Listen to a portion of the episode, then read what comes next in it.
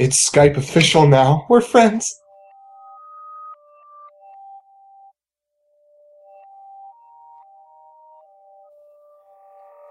This episode is sponsored by Front End Masters. They have a terrific lineup of live courses you can attend either online or in person. Their upcoming course is JavaScript to Node, which covers some advanced JavaScript topics and real time web development with Node.js. You can also get recordings of their previous courses like JavaScript The Good Parts, AngularJS, CSS3 in depth, and responsive web design. Get it all at frontendmasters.com.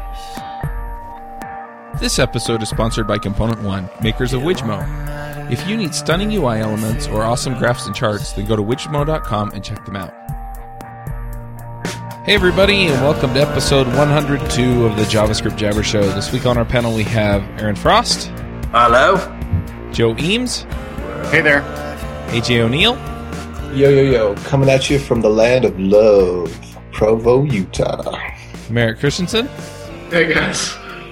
I'm Charles Max Wood from DevChat.tv, and we have a special guest this week, and that's Brad Green.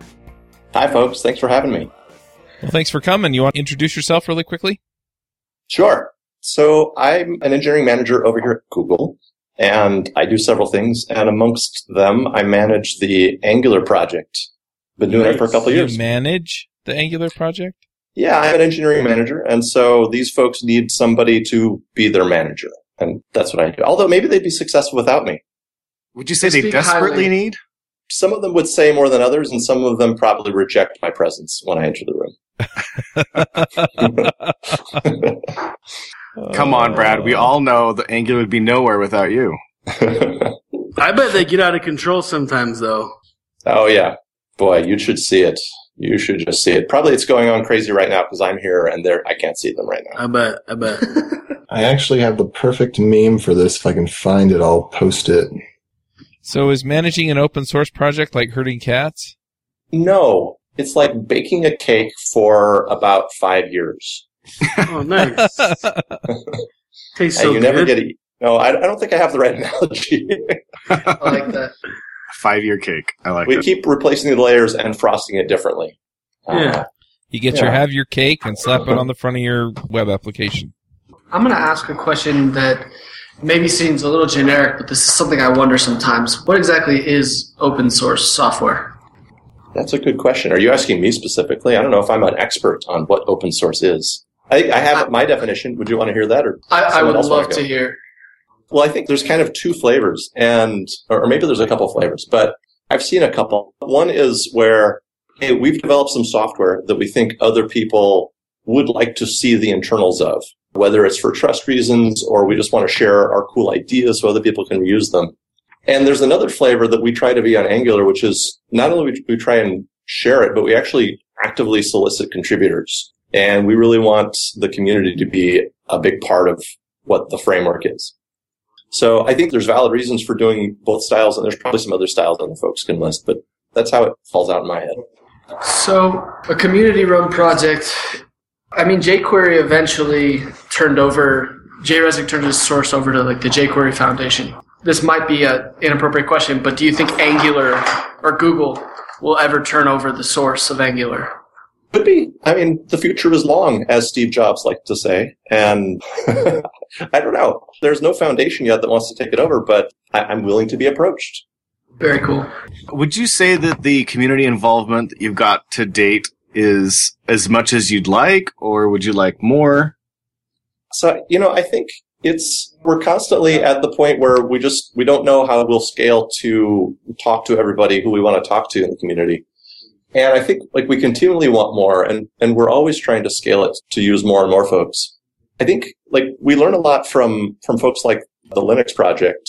And certainly I think the Firefox project, they do a great job, Mozilla, of making a big scalable system where, you know, we have some core contributors that started it here at Google and then we're working to train and collaborate with folks who can be the next level of owners. And that they, you know, it's a pyramid scheme. It's, it's a Ponzi sort of thing.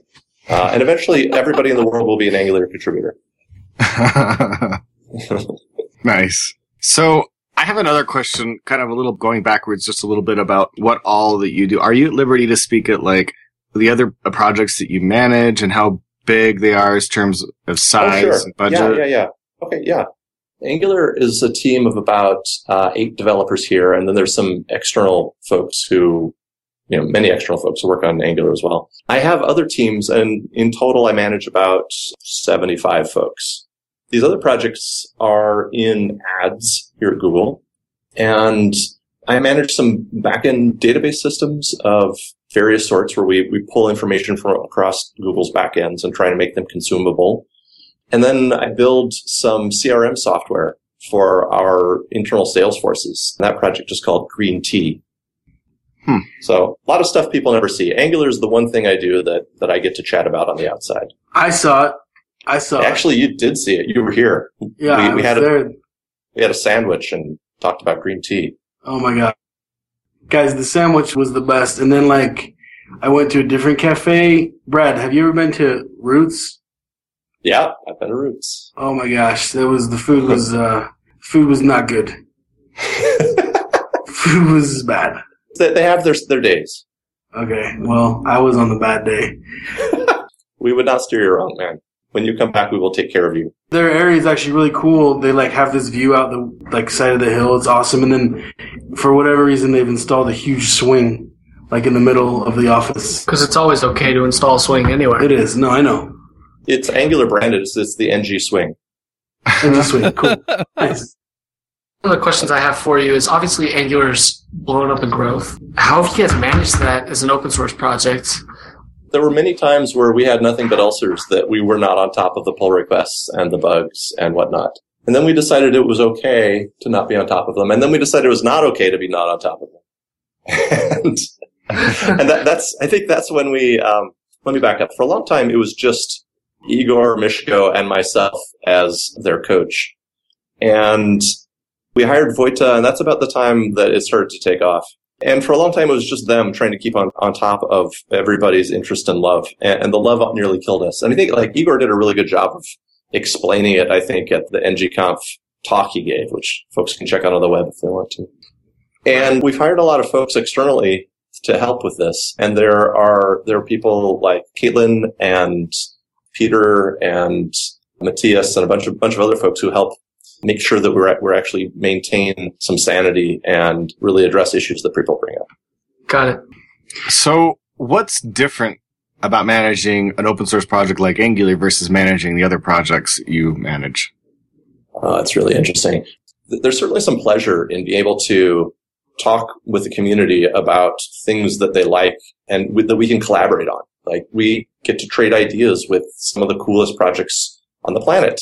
There are some cool projects here at Google for sure, but I think, you know, we would be limited if we were just working on a, framework that was used for Google only. So I really like that. I think the whole team really enjoys it.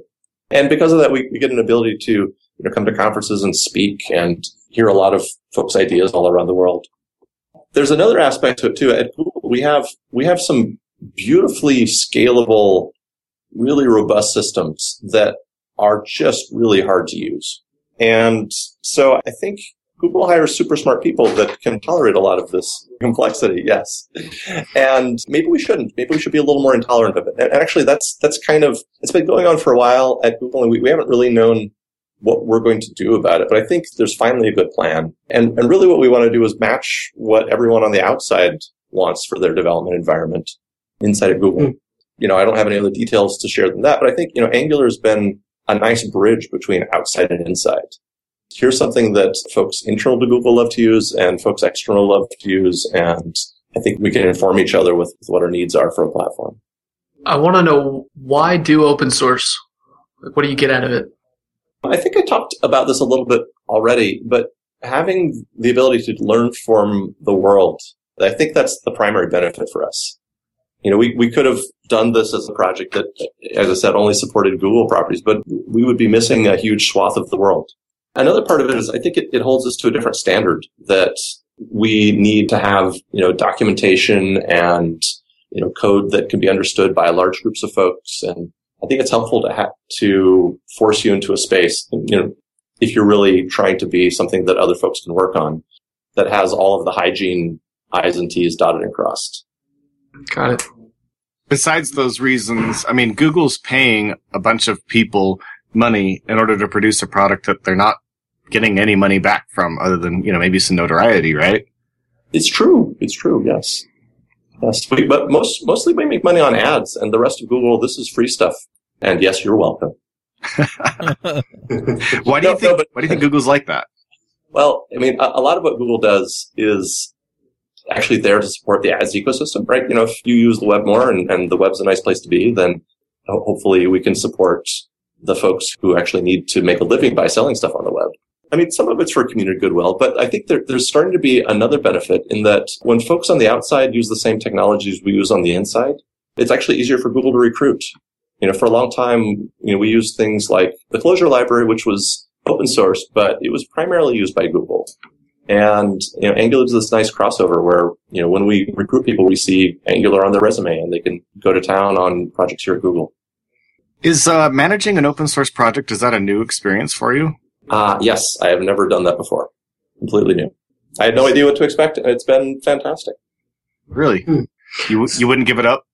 Ah, I, I mean, I won't say love of my life because my wife could listen, but, um, I have say, something to say about my children.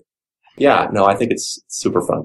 So, was it easy to get Google to agree to open the source, or did you have to fight some fights to say, let's give this away rather than keep it in house?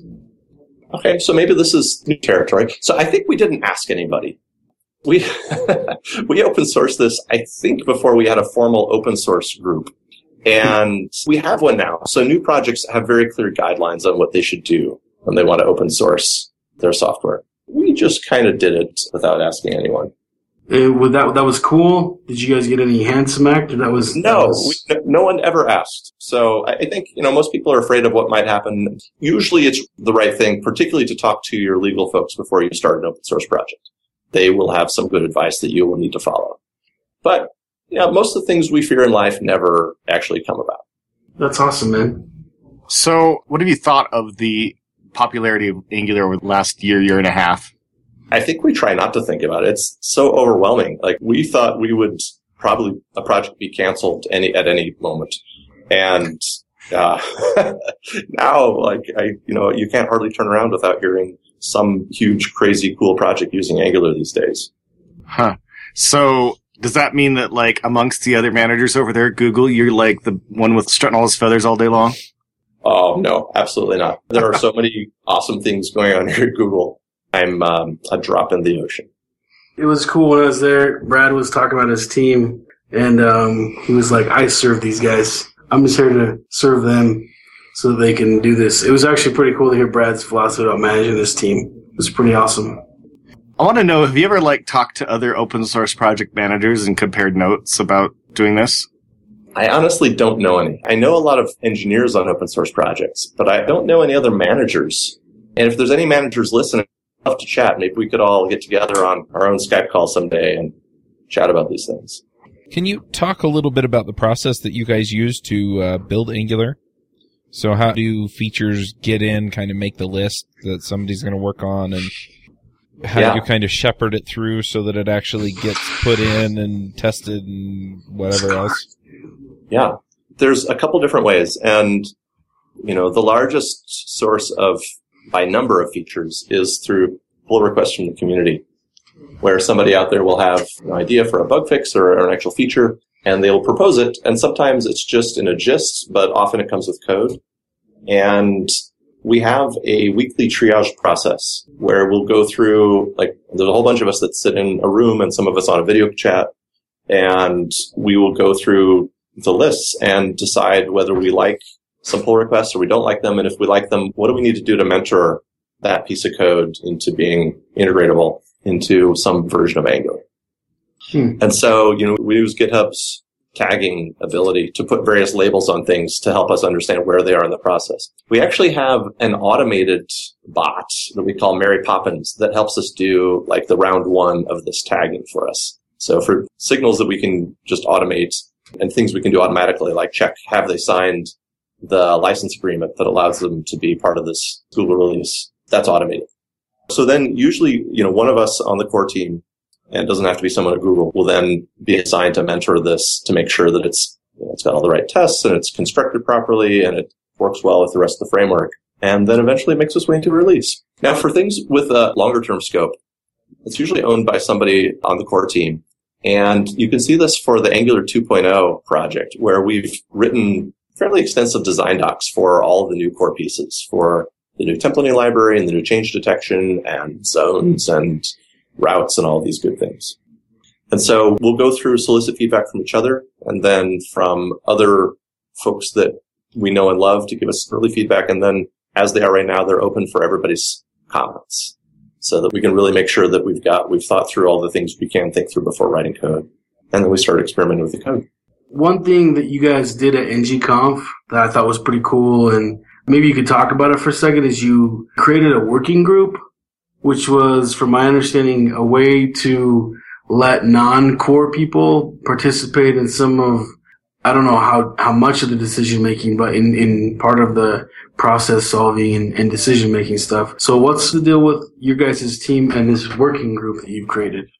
Yeah. So yeah, at ngconf, we put out a request for folks who thought that they, they had something to contribute to the future of Angular. And we had a bunch of different categories like, you know, I want to continue support for IE8 or I want to work on some new performance features for 1.3 or I want to work on Angular Dart or the future of Angular JS. And then we kind of went through and found owners or, or people here at Google who could help shepherd them and help make them productive in Angular's ways of doing things.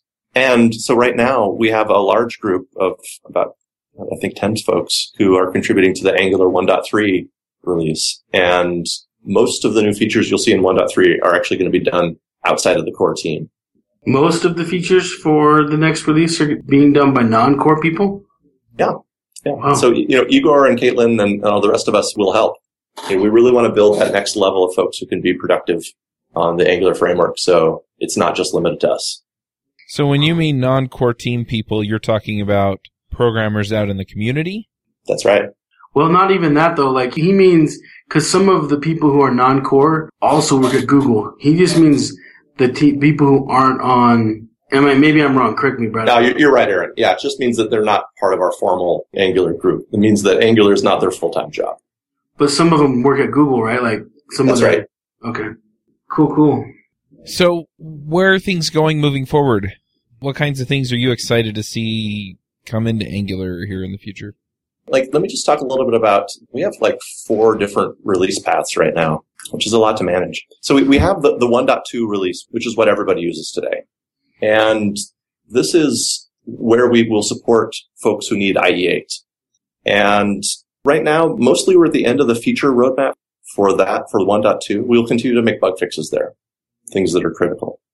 The focus for the 1.x path is really on Angular 1.3 right now. And you can look in GitHub to see all of the features tagged to that milestone for the things we're going to plan to pull in. But th- there's a lot of interesting things like, you know, bind once and some other performance related bits. I think some real cool stuff will go in there. Part of the team is focused on our Angular Dart, the version that's of Angular that runs on top of the Dart language. And we kind of think of this as it was our latest and greatest thinking of the time of last year when we built it. And so there's, there's a lot of the pieces, the idioms that we'll be using in what we're calling Angular 2.0. And Angular 2.0 is the complete rethink of how we build all the pieces to make them simpler and faster with a particular focus on making things work great on mobile devices.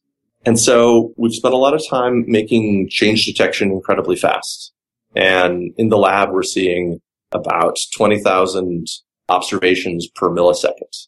So, you know, for any kind of device, you application where you have, you know, even large data sets, you, you spend five milliseconds on it, you can do a hundred thousand observations. And what's interesting about that is it's not using Object Observe.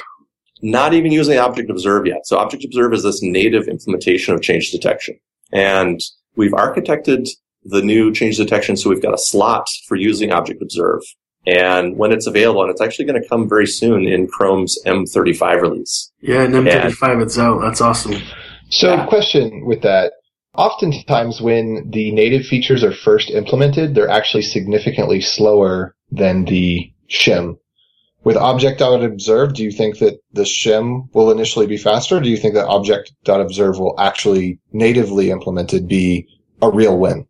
It's a great question. And Igor or someone else on the team is building this right now. So you can actually use Object Observe via a flag in Chrome today.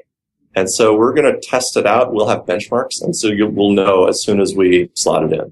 You talked about an insane number of checks that you're going to be able to do in a short amount of time. Can you, to contrast that so that we can be impressed, how fast is it today? Uh, it's a good question. So actually, I, let me direct you to last week's Mountain View meetup where we recorded Miško going through the implementation of our new change detection. And it's pretty cool. He actually shows you, uh, gives you a lot of insight into how VMs work. And part of the problem is it's not exactly an apples to apples comparison. So it's, it's hard to know except for a real application. We have recently implemented this in, again, the Angular Dart version. And the end result to the user, which is like really what you care about, is quite a lot snappier. How many times faster? I, you know, I don't know. So, I mean, one of the things to realize with this is that one observation would be if, if you check a variable like a, but if you say like, if you're checking a, a dot b dot c, that's three observations that we have to check. We are doing fast path pruning though, so that if we've already checked something in the path that has not changed, we know not, we don't have to check the rest of it. Okay, cool in that video you reference this to, I'm going to put it here in the notes so it'll be on the podcast. It, it says it's about like best practices. You're saying Miško is going to talk about it in here? Oh wait, I'm on the wrong one. Sorry. Miško talks about it. Yes, yes. Okay. He's at the. Uh, I think he's he's not quite at the very end. It's actually so. There's one talk that talks about RESTful APIs with Angular, but then I think James from the team talks about our new benchmark tool called BenchPress, and then Miško talks about how we implemented this fast change detection. Okay. I'm actually hemming and hawing around the fact I actually don't know the number, but if you if you ping me afterwards, I'll, I'll, try and get something more specific. Is that out in 2.0 or is that going to be out maybe 1.3?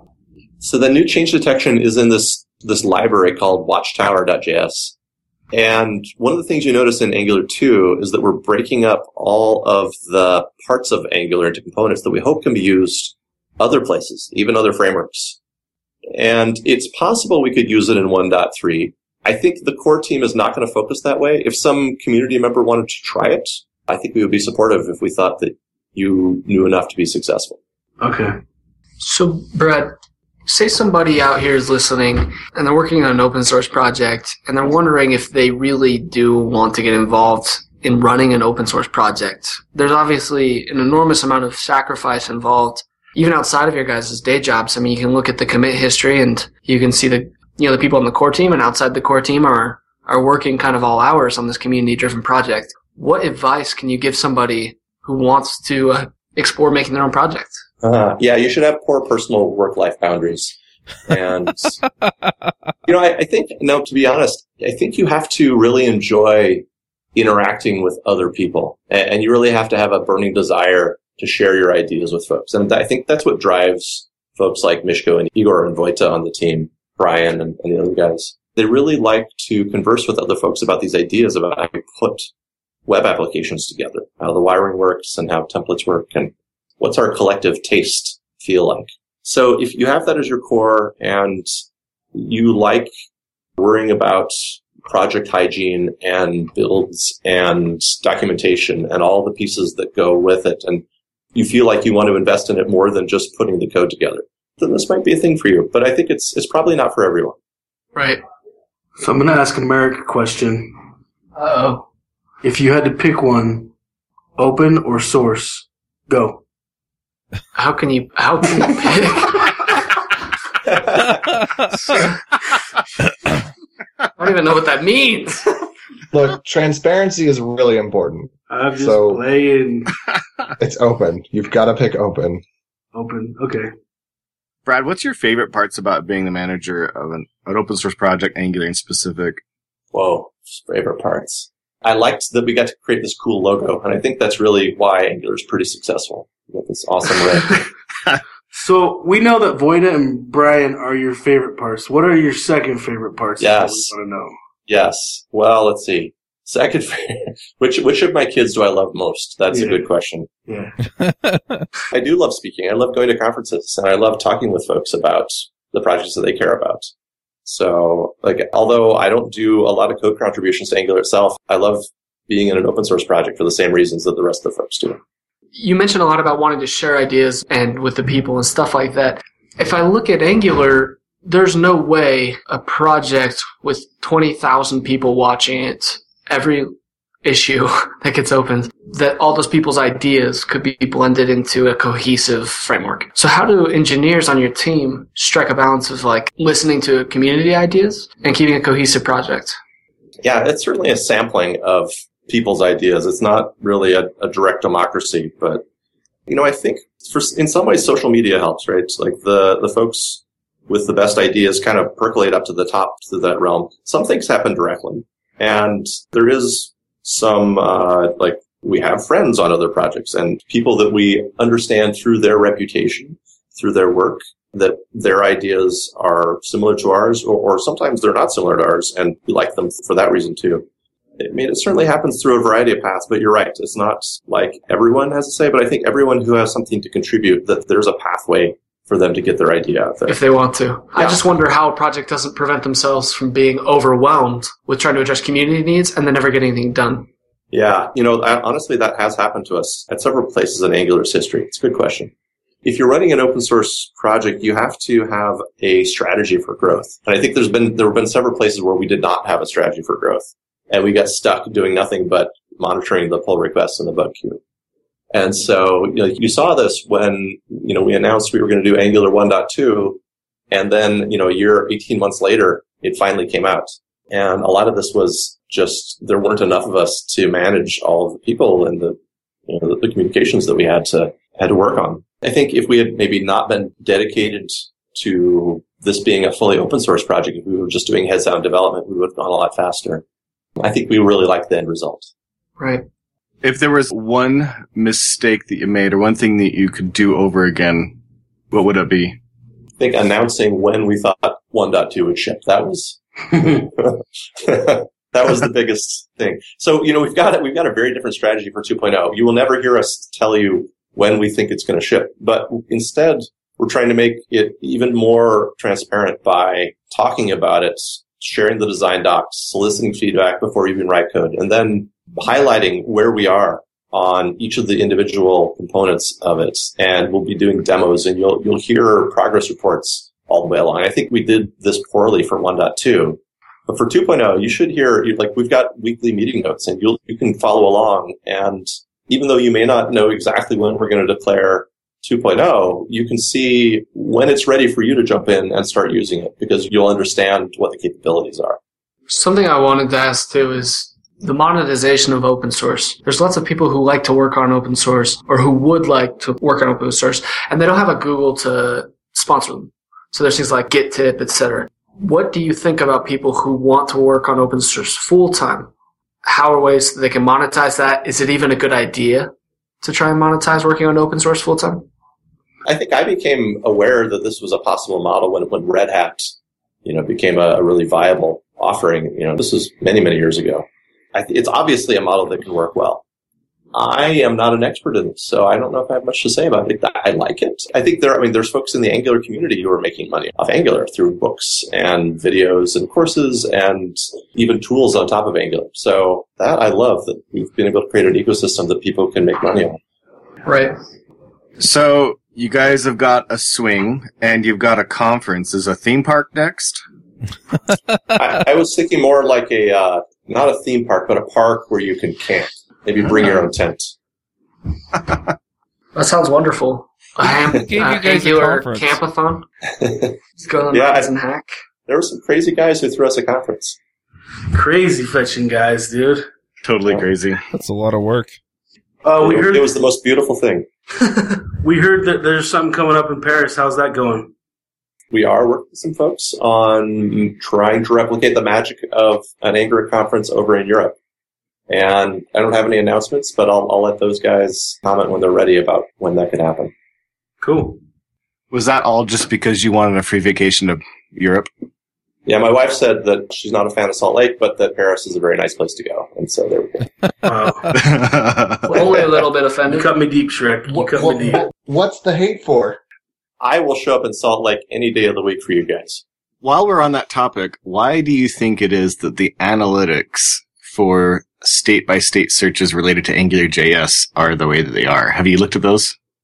No, tell me about it. Utah is significantly higher than California. One might argue there's a community here Hmm. really pushing for you guys. One might. You should drill into the regional analytics when you got a second on Google Trends. It's pretty interesting. yes, the, the source of goodness, it turns out, for Angular is not in Mountain View, but in Salt Lake. We've revealed it here. Well, I don't know. I mean, I'll take the compliment, but I don't know if it's true. We enjoyed having you guys here. It's still been like a thing that it's been fun to talk about, and we're excited that it was such a success. It even went viral. It was a viral conference. I mean, about a tenth of the people got virally ill, so it was awesome. I, there's no proof that was a virus. That could have been an amoeba or a cyst. Uh, you know, any, anything could have happened. yeah. Well, we imported like four things. It could have been any of them, so you never know. That's awesome. So, so when's this happening next year? Uh, NGConf 2015. We can't speak to it. Good question. Don't Good Dude, if, question. you, if you're not going to break the box on the Paris thing, then we're not breaking the box on NGConf 2015. I'm just saying, I will, Paris. I want to is know gonna 2.0. happen. and we are working on it. I will Yeah, show up any day of the week. Tell me when. Oh, beautiful. Yeah. We're going to do the same thing that you're doing with 2.0. We're just going to start letting people know how it's coming along and eventually people will show up. Yep. Yeah. Yep. Good. Good. It's the marching order. So one thing, Brad, I wanted to maybe get your take on because I know that you've been instrumental in this part of Angular. But you know, for me, when I looked around and I'm like, hey, so one thing that's really drawn me towards Angular is the community and um, specifically your team. You know, when I started, it was like Igor, Miško, and John Lindquist. That was it, right? Yeah. And I was like, man, these guys Wait, are. John doesn't work here. John doesn't No, work I- here, man. But John was a community guy, right? Yeah, Um, we, we love, he's friend of the family for sure. Yeah. Like the, the community around it was just, I felt like always positive and uh, I didn't always get that in other places. So what are you guys, I know you guys proactively talk about being positive and when you get a chance to focus on the negative of like, of a different framework or, or something else where you could, I know you guys like harness that and, and, and focus it back onto your own stuff. So what, what's kind of the direction you're giving your team or what are you guys goals around being a good community?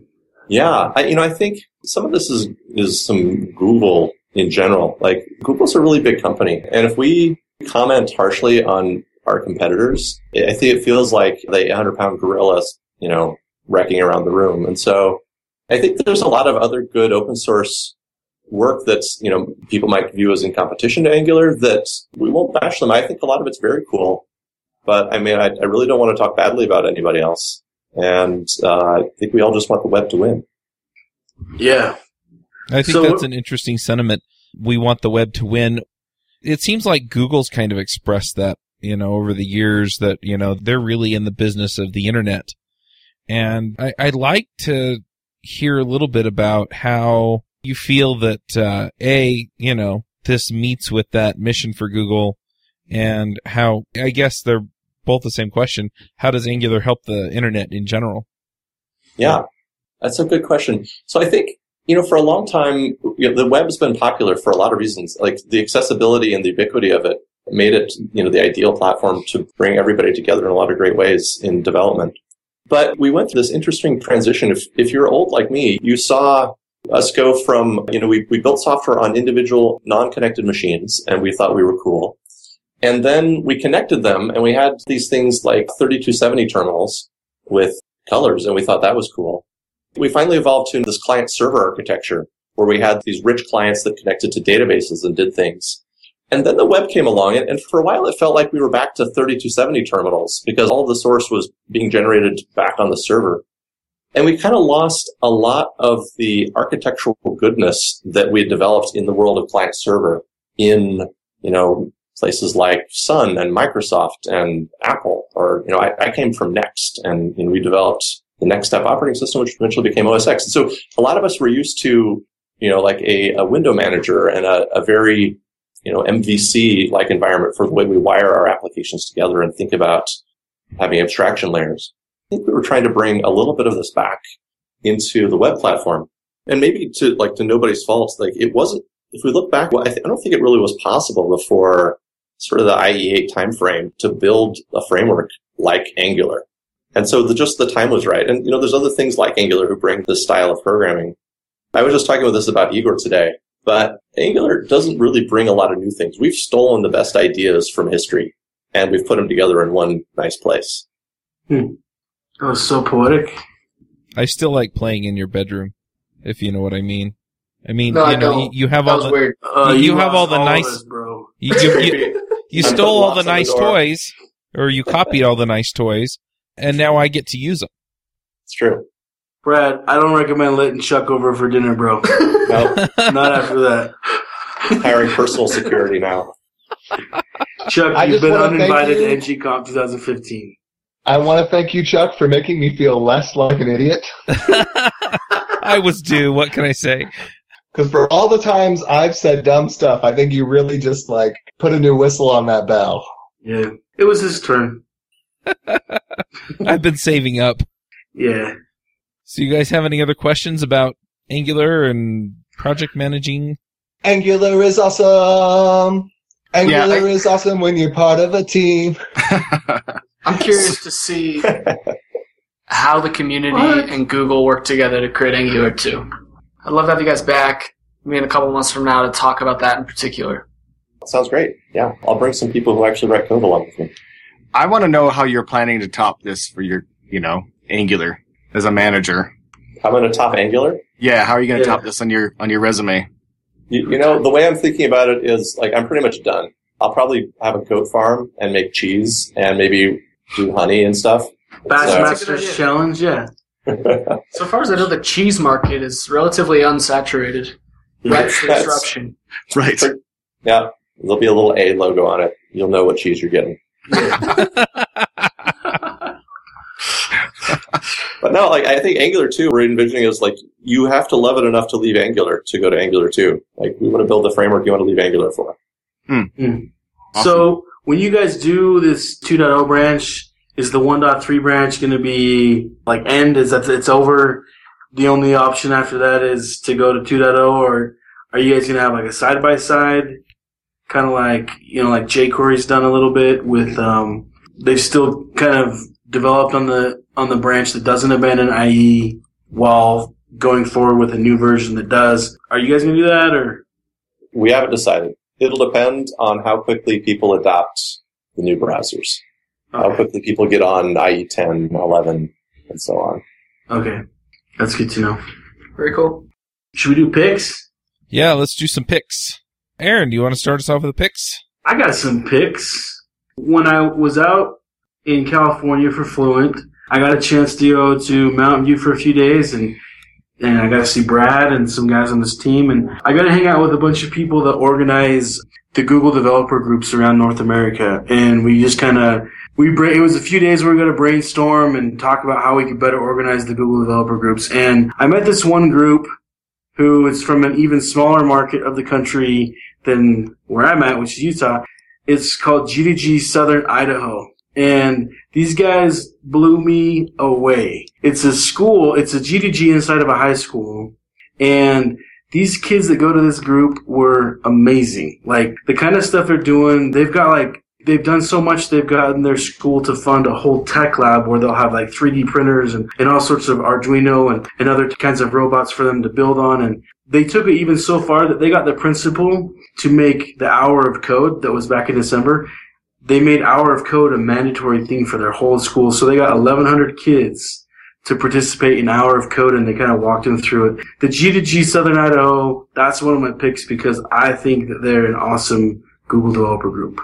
And then Can't I wait was, to read about that. That's awesome, Yeah. man. they were amazing. I mean, if you guys, anyone in Southern Idaho needs to get involved with them, they're really cool. So my second pick is Thunder Plains Conf. It's an Oklahoma conference that some of the people we met out at uh, Fluent Conf are putting on. So if you're in the Oklahoma area, go ahead and check it out. It's thunderplainsconf.com. So those are my two picks. Cool. Merrick, what are your picks? So I have one pick. It's a new album that came out today, and it's by an artist named Graves. It's hip hop. So if you uh, like beautiful words sung to a beat, it's some good music. All right. Joe, what are your picks? I have two picks. The first is I'm going to pick the Jawbone Icon, which is a Bluetooth headset for your phone. I've tried a ton of different Bluetooth headsets for my phone, and this one is definitely the best as far as being loud and broadcasting my voice clearly. And I lost mine, so I went to go buy another, and I only considered buying another Icon because I just really liked it. So that's my first pick. And then my second pick is going to be the TV show Star Wars The Clone Wars, which is now off the air. Disney has canceled it, which I hate them for. I'm still going to go give them all of my money whenever I ever I visit Southern California. But the season six is out on Netflix. All the seasons are out on Netflix, which is really awesome. And the season six kind of wraps up the whole entire series. And it's a great show for adults as well as kids. I really enjoy watching it. Watch a lot with my son. So that's going to be my second and final pick. All right. I've been playing around a bit with some hardware. And so I'm going to pick this big long list of hardware that I bought off of Amazon. Basically, there was a talk at Mountain West Ruby Conference where they talked about iBeacons and I want an iBeacon, but I don't want to go pay $100 for one. So I found one where you can build it with Raspberry Pi, a little Bluetooth dongle, and yeah, so I'm going to put that in for my picks. Also, there was another talk about in West Ruby conference and it, it was, uh, given by Ryan Davis and he talked about his users group up in, uh, Seattle. Whether you're a Rubyist or not, I mean, what it really boils down to is something that I think is really cool. And so I'm going to start organizing something like that here. And basically what it is, is they have two different meetups, but they meet on the same night. One just meets right before the other. The first one's a study group. And so they read books like the uh, SICP, which is the structure and I forget. Anyway, for computer programs, it's structure and interpretation of computer programs. There you go. And it, it's the book that they use at uh, MIT or something. And anyway, so it's, it's a pretty awesome book. And then they've, they've studied some other book. And anyway, that's kind of the thing that I want to do is just kind of have those discussions, more of a formal study group. And then the other thing that they do is they have a two hour meetup, which is basically a hack night. So people just bring stuff to hack on and then they work on it. And I think that is just awesome. And so I've organized one here I sent the email around to the Ruby group, and I'm probably going to email the JavaScript group too, and just say, "Hey, show up." Yeah, uh, please do. Because I think I think the details are, uh, or the you know the structure works for anybody, and it's a hack night. It doesn't really matter what technology you want to use. But anyway, so uh, I highly recommend over the next week or so when it comes out that you go watch that talk too and get some ideas from it. I actually went to lunch with Ryan before he gave his talk, and asked him all kinds of questions. So uh, yeah, we're just going to be doing it at Starbucks here, and I think eventually it'll probably move somewhere that's open a little later and has a little bit more room, depending on how many people show up. And so yeah, I just picked the night that I could go every week, which was Monday night, and I organized it. So I guess what I'm driving at is watch the talk, and that's my pick. But I'm also encouraging people to go out there and if the users group isn't exactly what you want or need. For example, all the users groups that I have gone to previously, they periodically do like coding exercises. And then most of the time it's like presentation, presentation, presentation, chat with people that you either met that night or that you, you know, you like to see every month and then you go home. And for me, I just really wanted these other structures and, and to be able to get in and, and hack with people on cool stuff. So Anyway, so that's my pick. Brad, what are your picks? So I was driving my son to swim class this weekend and I was listening to NPR and there was this cast on This American Life program that was talking about toast and how toast is the new hipster food craze here in San Francisco. Toast? You betcha. Okay. Super awesome. But the story turned a little differently at the end, and they kind of were tracing where this toast craze came from back to its roots. And it's not about hipsters at all. And I just found it super as a good perspective for my own life. And I won't reveal how it turns out, but I'll put a link to it here. And uh, I really recommend folks take a listen. Can I ask a question about your pick, Brad? Yeah. What kind of toast? Like, is it just regular oh, oh. bread, or and what are you putting yeah, on? imagine like the most perfect Pullman loaf that somebody slices with care in front of you and toast to perfection and butters to its corners, and you know it's like right. they said in the thing, like it's like toast but better. Wow. right. I love There's this American life. there's something about your personality that's almost like talking to a hug. Does anybody else get that vibe? He's talking about custom cut bread Yeah, from a caregiver. I'm like, yeah, I feel like he's hugging me. yeah. Uh-huh. butter from It's a good personality trait, though, bro. It's my intent. So, like, I'll give you a hug in person when you get here. Yes. Achievement unlocked. if I get a chance for another one, there is a appropriately timed Huffington Post article on Angular and about the way I took away is Angular's popularity is really due to its community. So I'll share that one as well. I think one of uh, the next releases of Angular needs to be something about hipster toast. Ah, okay, we've got a name. Fantastic. Yeah, something about how hipster toast is a superpower. Anyway, just a thought. That's so funny. Cool. All right. Well, thanks for coming, Brad. Thanks for having me. This is fun. I would love to do it again. Thanks, Brad. Cool. Thanks, we'll have Brad. to. All Thanks, right, Brad. we'll uh, wrap it up and we'll catch you all next week. Hosting and bandwidth provided by the Blue Box Group. Check them out at bluebox.net. Bandwidth for this segment is provided by CacheFly, the world's fastest CDN. Deliver your content fast with CacheFly. Visit C-A-C-H-E-F-L-Y dot com to learn more. Do you wish you could be part of the discussion on JavaScript Jabber? Do you have a burning question for one of our guests? Now you can join the action at our membership can sign up at javascriptjabber.com slash jabber, and there you can join discussions with the regular panelists and our guests.